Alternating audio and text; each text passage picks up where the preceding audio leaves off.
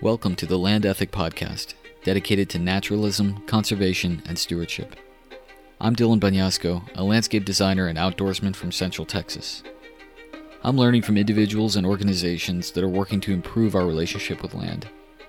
Subjects may range from regenerative agriculture to ethical hunting and wildlife management. Please subscribe on your preferred app and follow Land Ethic Podcast on social media for updates, episode releases, and more.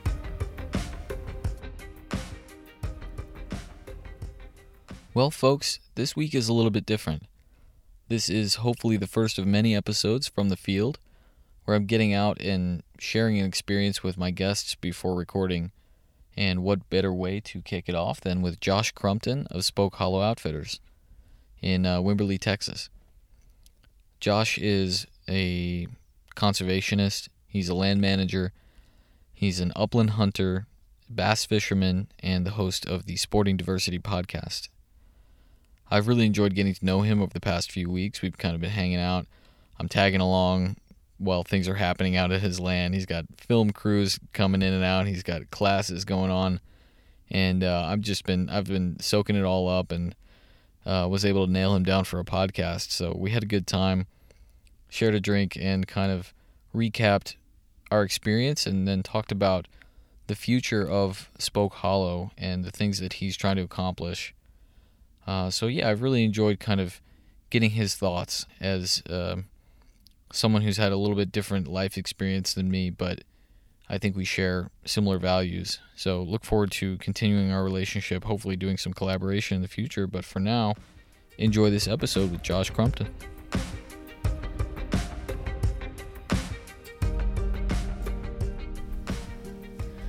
All right, we're sitting in the future home of the best little fly shop in Texas, in Wimberley, Texas, on the Blanco River. And this morning, my wife and I went on a guided fly fishing trip with uh, one of Josh's guides, and we had a great time. And then uh, we went out and did some foraging. So I'm here with Josh Crompton, and we're just going to kind of recap what we saw today and the overall vision for Spoke Hollow Outfitters. Hey, um, Dylan, I'm glad to be here with you. And I'm glad to be here. you know, the first. Uh, this is the first. It's funny. The first recording in our future store is not one of our shows, and I'm pretty stoked actually. Dude, this place is awesome. Yeah, I mean it's a it's a fun little shop. I mean, it's 180 square feet. It's tiny. Um, we do we call it the best little fly shop in Texas. It's not open yet, but it's uh, it's down here in the middle of Wimberley, and it's going to be a good experience. This is going to be our our face of our operation, the, the place where people can come to drop in to see us at any point in time. Um, we're going to have some key components that you need to fish on the Blanco River, and um, it's also going to be a place where people come to meet before they go on trips or sign up to do stuff with us. Yeah. So Yeah, and that's all through Spoke Hollow Outfitters, which I want to get into how you got into the outfitting business, first of all. Uh, I know you were an adult onset hunter like myself, and so I'm fascinated by that story. And then, kind of the long term goals for Spoke Hollow. Um, you're serving not only people in Wimberley, people that are fishing the Blanco, but you're doing all sorts of guided experiences. You're doing, as I saw today, foraging, primitive skills.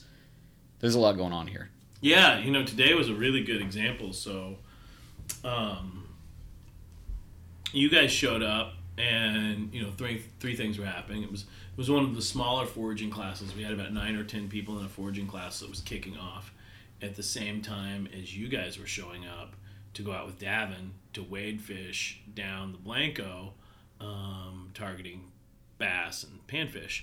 Um, and at the same time, another couple guys showed up and they were going to roll out on another part of the ranch and, and upland hunt. Yeah. So, you know, I um, I am an adult onset hunter. Um, I grew up opposed to hunting actually.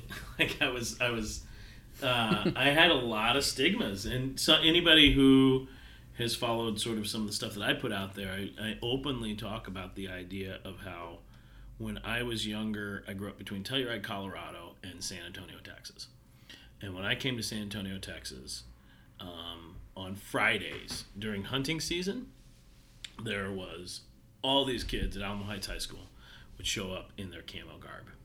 and um, I knew that they were going to leave, and they were going to go hunting on a Friday. They were going to get out of school probably half day. Yeah. And so I was super jealous about that. uh, but the thing that it took me later in life to admit was that I was jealous they were going to go do something with their dad. And um, it went very quickly somewhere deep in my mind a shift from jealousy to animosity to looking at them and then the quick snap optic for me was that most of them were all white and i'm a brown skinned man and i ultimately said well hunting is for a bunch of bubbas and i don't want anything to do with that Yeah. fast forward many years uh, my early 30s uh, my wife jeannie. Her family her grandfather bought a ranch in the 40s here in wimberley.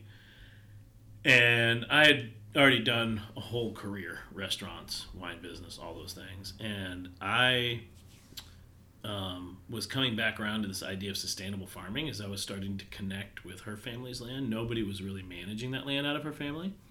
And i really got into joel salatin's concepts Yeah. and started getting into regenerative farming and that ultimately led me to this idea of well i don't want to just grow something because actually i'm a terrible gardener so like so the idea of being a regenerative farmer Yeah, I didn't see any gardens around the complex. So no, Yeah. no. My wife does some of the garden. There is a little garden down there. My wife does a little bit of gardening, but I, uh, yeah, I'm not a gardener. I'm not patient enough for that. Super ADD, and really like just, uh, yeah. So, um, you know, harvesting meat was the thing for me. Yeah. So I got into this idea of hunting. You know, I was gonna raise pigs, but then I was like, man, I really want to kill one of these whitetail that's on on the ranch. And so I took a class.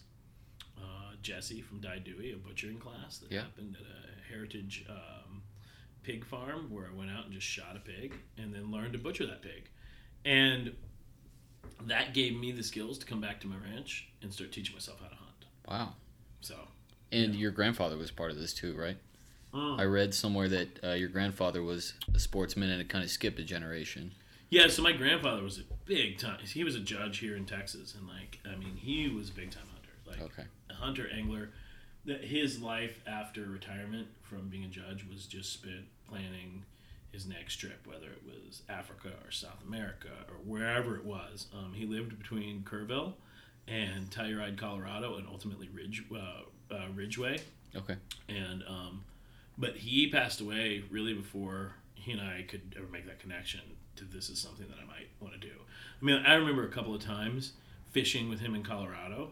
Never went hunting with him, but I remember all the Thanksgivings when I was a kid eating grouse and woodcock and, and venison and, and just the game that he would make at his house. You know, um, I really remember that, um, but I I never got to pick up those skills from him. And my dad didn't do didn't hunt. He wasn't interested in it, and so um, I had to kind of go out and make my way on my own um, into this hunting game, this world. And I was fortunate enough to have a ranch to do that on, and and you know one thing led to another.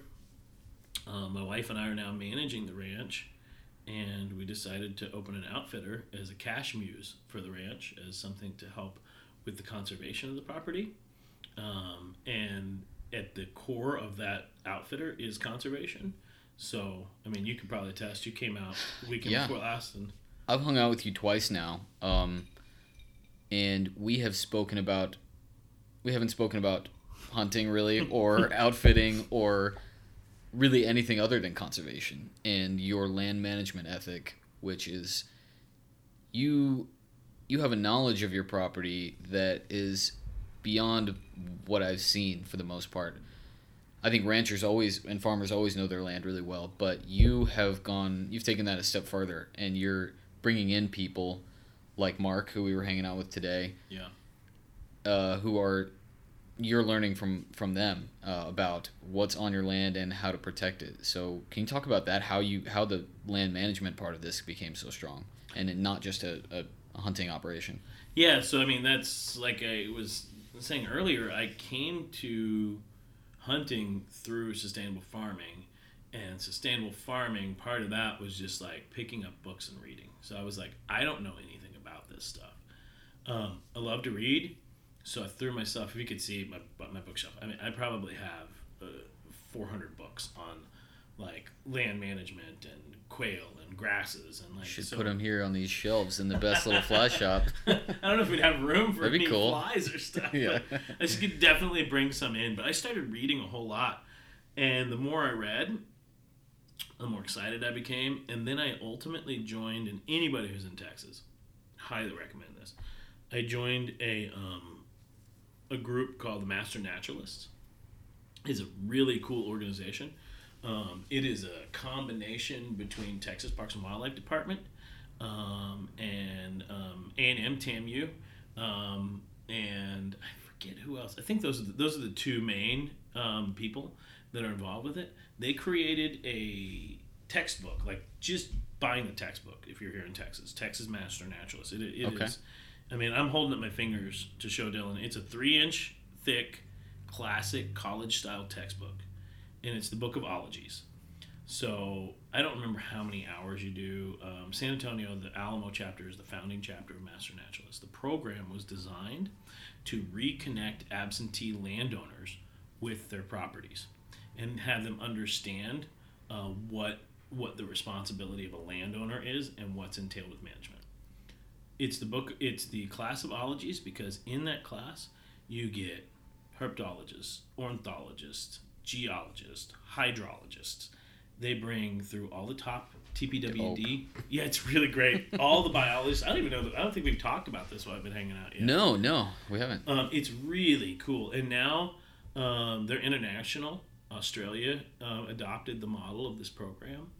Um, but it was, for me, a six month crash course of like, here's all the resources in your state. And here are all these management and ecology conversations focused on on Texas. Like, we're going to talk about geology, but we're going to talk about Yeah. Texas geology.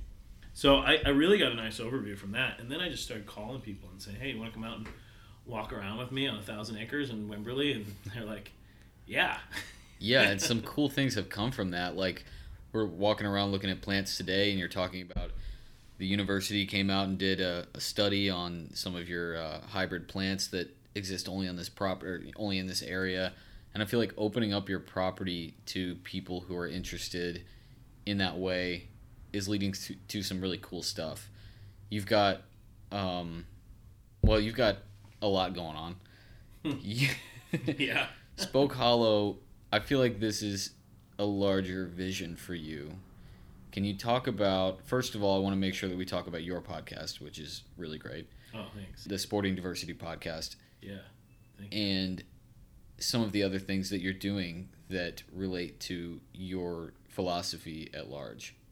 Yeah. So um, I'm going to do that in reverse. I'm going to talk about philosophy at large and then I'll do the podcast if that's okay Great. with you. So, um, you know, the philosophy at large is to try to conserve our little piece of property here in the hill country to the highest level, to try to move that land to its highest utilization. Often I'm talking to people about I don't want to take this piece of property and take it to a pre-European standpoint. I think it's a it's a impractical idea.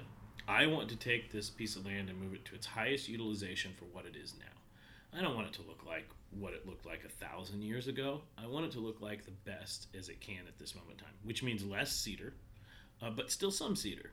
Um, it means, you know, uh, trying to reactivate my springs. It means trying to get native grasses to grow. It means using cows instead of bison to graze. Um, I want to use all of the strategies to have a healthy landscape. That is the first objective of everything we do at Hollow. With that comes a responsibility to educate other people why that's important. So um, that's this educate pillar for us. And so um, that's where we're reaching out with Texas Parks and Wildlife Foundation through mentored hunts. That's where um, we're working with partners like Duck Camp, Trout Unlimited, um, to spread the word of conservation. And then we have the experience channel, which is where we're actually taking people to go upland hunting and fly fishing and do these things that are like, isn't this such a cool sport to do in the outdoors? And this gives you that hands on experience piece. And we take people upland hunting in the Texas Hill Country at Spoke Hollow. We call that our campus. It's a place where it is a preserve style hunt. We're going to release birds. We let you know that these are released birds. Um, our goal is to get as many people through there, which we cannot do on a native population of birds, um, and get them to experience and understand the habitat and the interplay between these birds. But then once you've done that, if you're an adult onset, or if you're somebody, it's also a good fit for somebody who just has a new dog, or maybe can't get out on wild birds that season. We're 45 minutes from Austin, an hour and 15 from San Antonio. Yeah. But once you've done that, we have opportunities in West Texas where we take people out to hunt in West Texas. Um, and then this next year, I haven't talked about this with anywhere yet. So this is first time- Exclusive. It's an exclusive. Okay. Uh, next year, we'll also have Mearns quail hunting in Arizona. So and and a special October couple weeks where we're going to do some chukar hunting on the Salmon River and fly fishing. Wow. So and same with our fishing. We take people fly fishing on the Guadalupe, the Blanco, the San Marcos here, and then we'll have special trips where we take people other places like the salmon. So we're really trying to utilize the campus to educate and then take people out to further places. So our philosophy, and this is going to get to Sporting Diversity, is to focus on the adult onset hunter. We want to bring more adults into the hunting and angling world. Um, I believe that when you hunt and fish, you're more passionate about conservation, or you have a different understanding of conservation. And in my mind, you have a whole, holistic view of conservation because you've embraced who we are as a hunter gatherer and our place in nature. And so I really Yeah. think you can sink into conservation at that moment in time. This is really in line with some of the conversations I've been having in terms of the the value that you start to give wildness and wildlife when you experience it and when you try to pursue it. So once you have to study an animal and understand its life cycle and you're trying to find it, whether it's a fish, a, a pig, whatever you're trying to hunt, I feel like you really grow to respect it, value it, and have a vested interest in protecting its habitat. And you're doing a great job, I think, of of educating people on that. Like I've learned so much just hanging out with you guys today. I'm gonna speak with Mark as well, but uh, we were walking around foraging, looking for edible plants. He's talking about all the medicinal purposes, and I don't know. It's just kind of a different. It's a really refreshing experience from a hunting point of view because I also grew up outside of that thinking of hunters in a different way, um, as not as ecologists, not as conservationists, as takers, and uh, that's not what's being represented here. No, you know, and it's cool because one of the things that I that I experienced going back to my first animal I killed, which was a domesticated pig, and I learned to butcher. And you know, when I first got into this, even a little after that, I used to say, "Oh, we're going to go harvest an animal." Yeah. I do not use that term anymore. In fact, I don't. I don't like that term. I hate the term. Why not? so it's like, I mean, look, we harvest like crops. Now you can harvest the meat after you kill the animal, Yeah. but you got to kill the animal to harvest the meat. And I think there's an important thing here, and this is one of the things that, that's central to our mission, educating and recruiting hunters. Is I want people to understand, because the moment when I killed the pig, the first time, the first animal, the first large animal I killed, and really ultimately the first whitetail that I killed, like I cried. I mean, it was an emotional experience for me. Um, big mammal eyes staring back into them were very impactful to me. Um, and there was remorse. Yeah. I had regret immediately. And what I came to terms with was something that I thought was crazy the act of hunting and killing animals became so natural to me as I butchered that animal and it turned into meat and I and I and I started to connect the something dying and meat for me to live happening that when I went back into a grocery store and I looked at meat that had had bones removed from it all the fur everything everything to make that meat not look like it was ever once a living animal Yeah. and then wrapped in a petroleum based product, stacked in the shelf in like like mass death. like, you know, thousands of pounds of meat in every single grocery store. And but with this idea that removes you from the responsibility that something's dying. And then for somebody to sit back and have the piety to judge a hunter if they're a meat eater if you don't eat meat then then you're absolved of that scenario. Mm-hmm. but if you're going to meet be a meat eater i think you have the responsibility you owe it to yourself to go and kill an animal. And don't call it harvesting. Take the responsibility that you killed it interesting yeah. And that death of that animal is part of the circle that gives life for you to live and therefore i think hopefully makes people view their own life with more respect. And it also we can't all live off of meat that we kill. This is not something that we can do. But the one thing we can do is if we have an appreciation for the fact that something gave its life for us to live we can maybe start to put a higher demand on the quality and the way our factory farming operates. And so I think that's when you start getting into that sustainable um, farm raised beef to buy local cows that get to be cows. You know, I just bought a whole cow from one of my neighbors, and that cow was, was eating grass its whole life. So I think learning and actualizing something died will give us all the drive to make sure that all the meat that we eat has a better life. Yeah, absolutely. I think uh, I'm a few years behind you, but uh, we're having similar experiences in terms of introduction into hunting and those experiences of killing a, a large animal. And like, it's not pleasant. The actual death part is not pleasant to me. I, I don't take any joy in watching an animal die. It, that is the culmination of a bunch of hard work and the joy of the pursuit and the joy of being out there in nature. The actual death part is the dirty work that has to happen. Um, but yeah, I, I'm just really encouraged to see what y'all are doing and the type of people that are seem to be magnetically pulled toward you when you put this out. You know, your your whole vibe and your philosophy, putting it out there, you're attracting people that are interested in the same things and are sharing so much knowledge with you. So you've got partnerships with. I spoke with uh, Chris Wood, CEO of Trout Unlimited. Yeah. I know you're uh, affiliated with them. Yeah. You've got Stuart, board of trustees for those guys. Board of trustees for the Guadalupe River chapter. You are um, you're involved with some other things with Texas Parks and Wildlife. Can you talk about that? Yeah, so so I sit on the board of trustees for Trout Unlimited National and the GRT local level, and then but also with Texas Parks and Wildlife, foundation, um, my a good friend of mine, Dr. Matt Hughes, um, runs the Stewards of the Wild. We've been working with him to put together mentored programs. This year, we put together two mentored programs.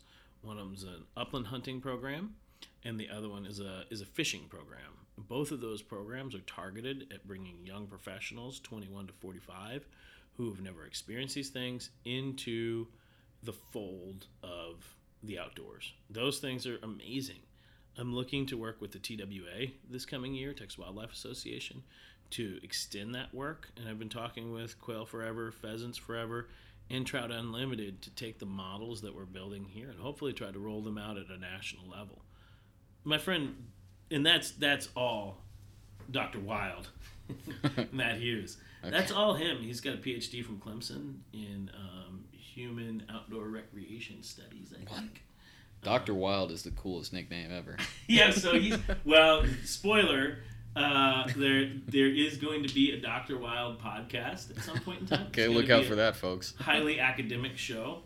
Um, but you know, he puts together some pretty meaningful, impactful programs, and, and we're going to try to get those out at a national level. Hmm. Um, we look at Spoke Hollow as being the living room of the outdoors for Austin. And any given time you come out there, it could be Rick Wittenbreaker from Howler. It could be um, the uh, Will Bradley, uh, Will Brady from uh, Turtle Box. It could be Corey from Chama. Uh, you know, you never know who's going to be out there, and it's usually a convergence between them and nonprofits and Texas Parks and Wildlife Department, who are all sitting around a table out there having conversations. Yeah. And cool stuff happens when you get people together like that. Do you think it's more about obviously a huge part of that has to do with your outreach, but there's also something pretty special about your land. Um, people are really interested. I'm really interested in it. You've got frontage along the Blanco River. You've got a thousand acres in Texas Hill Country. Talk about that land and what makes it so so special, um, and why you're able to do these kind of programs on that property. Well, that piece of property was definitely a place where a bunch of Comanche, maybe Apache before them, hung out, lived there. It's a communal space. It has um, old creek beds and tributaries and old springs that at one point in time were probably flowing quite well.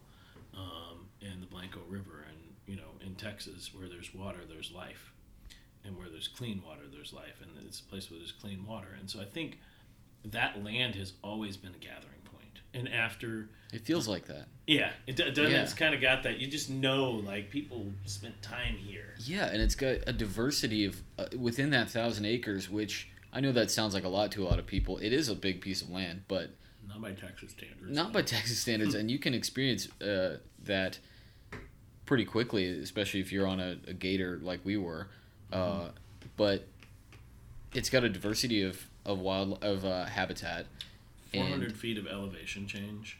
how many? 400 feet between our lowest point and our highest point, um, and two um, aquifers. So you have the Trinity and the um, Edwards aquifer that both collide there. Um, the Blanco River, um, and then it's on the Balcones Fault, and and it's the very beginning of really the hard line where Edwards Plateau, where the Edwards Plateau begins. So you there's a lot of diversity, which I think is cool. You can you can you can see so many different things on that property. Yeah.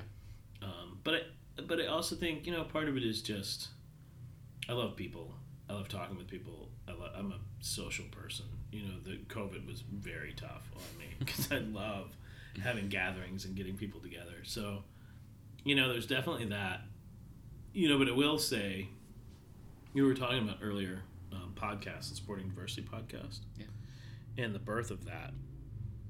Um, and that ties to adult onset hunting. So it wasn't until last year when uh, the Black Lives Matter movement um, kind of kicked into gear and we had that moment of black squares all over Instagram, which really shouldn't have been a key component for anything. But for me, um, when I saw Orvis kick into gear and make a statement as a company, Orvis has always been an important company to me since I was 12 years old. Picked up my first Orvis fly rod, taught myself how to fly fish um, in the San Miguel River in Telluride, Colorado. And ever since then, Orvis has been key to my life. So that kind of symbolized the outdoor industry to you. It did, and and when Orvis made a statement, it meant so much to me. And then to see the pushback that they got and all of the friction, it Orvis forced me to realize that I didn't know that I had a problem with representation in the And so at that point in time, um, I, I engaged pretty heavily, and ultimately that culminated to a road trip. That road ti trip became the Sporting Diversity Podcast, and that mission is to show that there are people in the outdoors to represent. Because I believe what happened in our outdoors community is not that there are not women, that there are not Hispanics, that there are not blacks, that there are not Asians that are out here doing these things because they're out here. They've been doing these things. Yeah. I mean, I mean, if you were in the South and you're black, you were shooting something to eat. Okay, there are Yeah. periods, there are periods Okay, yeah. And let, let's take this a step further. Before the Europeans were here, indigenous peoples were hunting. I mean, there is represent. We've been here, all of us, women, people of color. We've all been hunting and fishing for a long time. What happened is somewhere along the way, as our industry started to kick in, the marketing, a bunch of people in marketing departments decided that the person who was going to buy camo was middle aged, white, and male. And so that's all they put out there in all their imagery. And that led to an optic that led to stigmas like I had when I was a kid. And so my job at the Sporting Diversity podcast is to tell different stories. And and that has nothing to do with gender or race. We have an episode where I talk about my friend Sam. And he is represents diversity to me because he's white male from a family that's so not sociopolitically aligned with hunting and came from a part near uh, in Virginia near DC that there was no opportunities to hunt. Hmm. So that him coming into the hunting world represents diversity from a socio geopolitical standpoint, and that diversity is is just as important as color and those things. So That's nice to hear. yeah, I think it's important to know those stories, you know. And so, to, what we're doing with Sporting Diversity is trying to highlight that there are lots of people out here hunting and fishing. That this is not a Republican thing. You don't have to be a Republican to be a to be a hunter. Yeah. You know, Democrats own guns too, and and hunt also. Yeah. You know. Yeah. So that's that political aspect. You don't have to be middle aged and white and male. You can be, you know, middle aged and white and female, or you can be, you know, in your twenties and black, you know, and, and go hunting or fishing or whatever. And and that we're out here, so we're trying to find those people, tell their stories, and highlight them. So that's that's Sporting Diversity. That's awesome. I love the format of it. It's uh, y'all have to listen to this. It's formatted as well. He went on a road trip and he's fishing, fly fishing with all sorts of different folks and cutting in and out from conversations with these people to sound clips from your experiences. It's a really immersive kind of experience as a, as a show. I think it's really fun. Thanks. Um, yeah, well, thank you, dude. You've been really welcoming and really just quick to share your knowledge. I mean, yeah, it's been fun to just like drive around on the Ranger and you're just pointing out things about your property that most people wouldn't get to experience. Um, so I really appreciate that and I look forward to getting to know you better. And uh, hopefully next time I'll catch some more fish on your river there. yeah.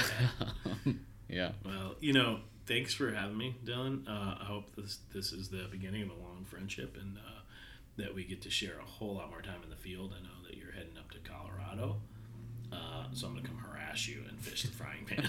Teach me how to hunt these birds, man. Oh, we can That's my that. next venture is upland hunting. I got a side by side shotgun. I'm ready to go. Chukar, pheasant, whatever's out there. I need I need to learn. Right on, man. Let's do it. Cool. All right, we'll catch up soon. Thanks, Josh. Thank you.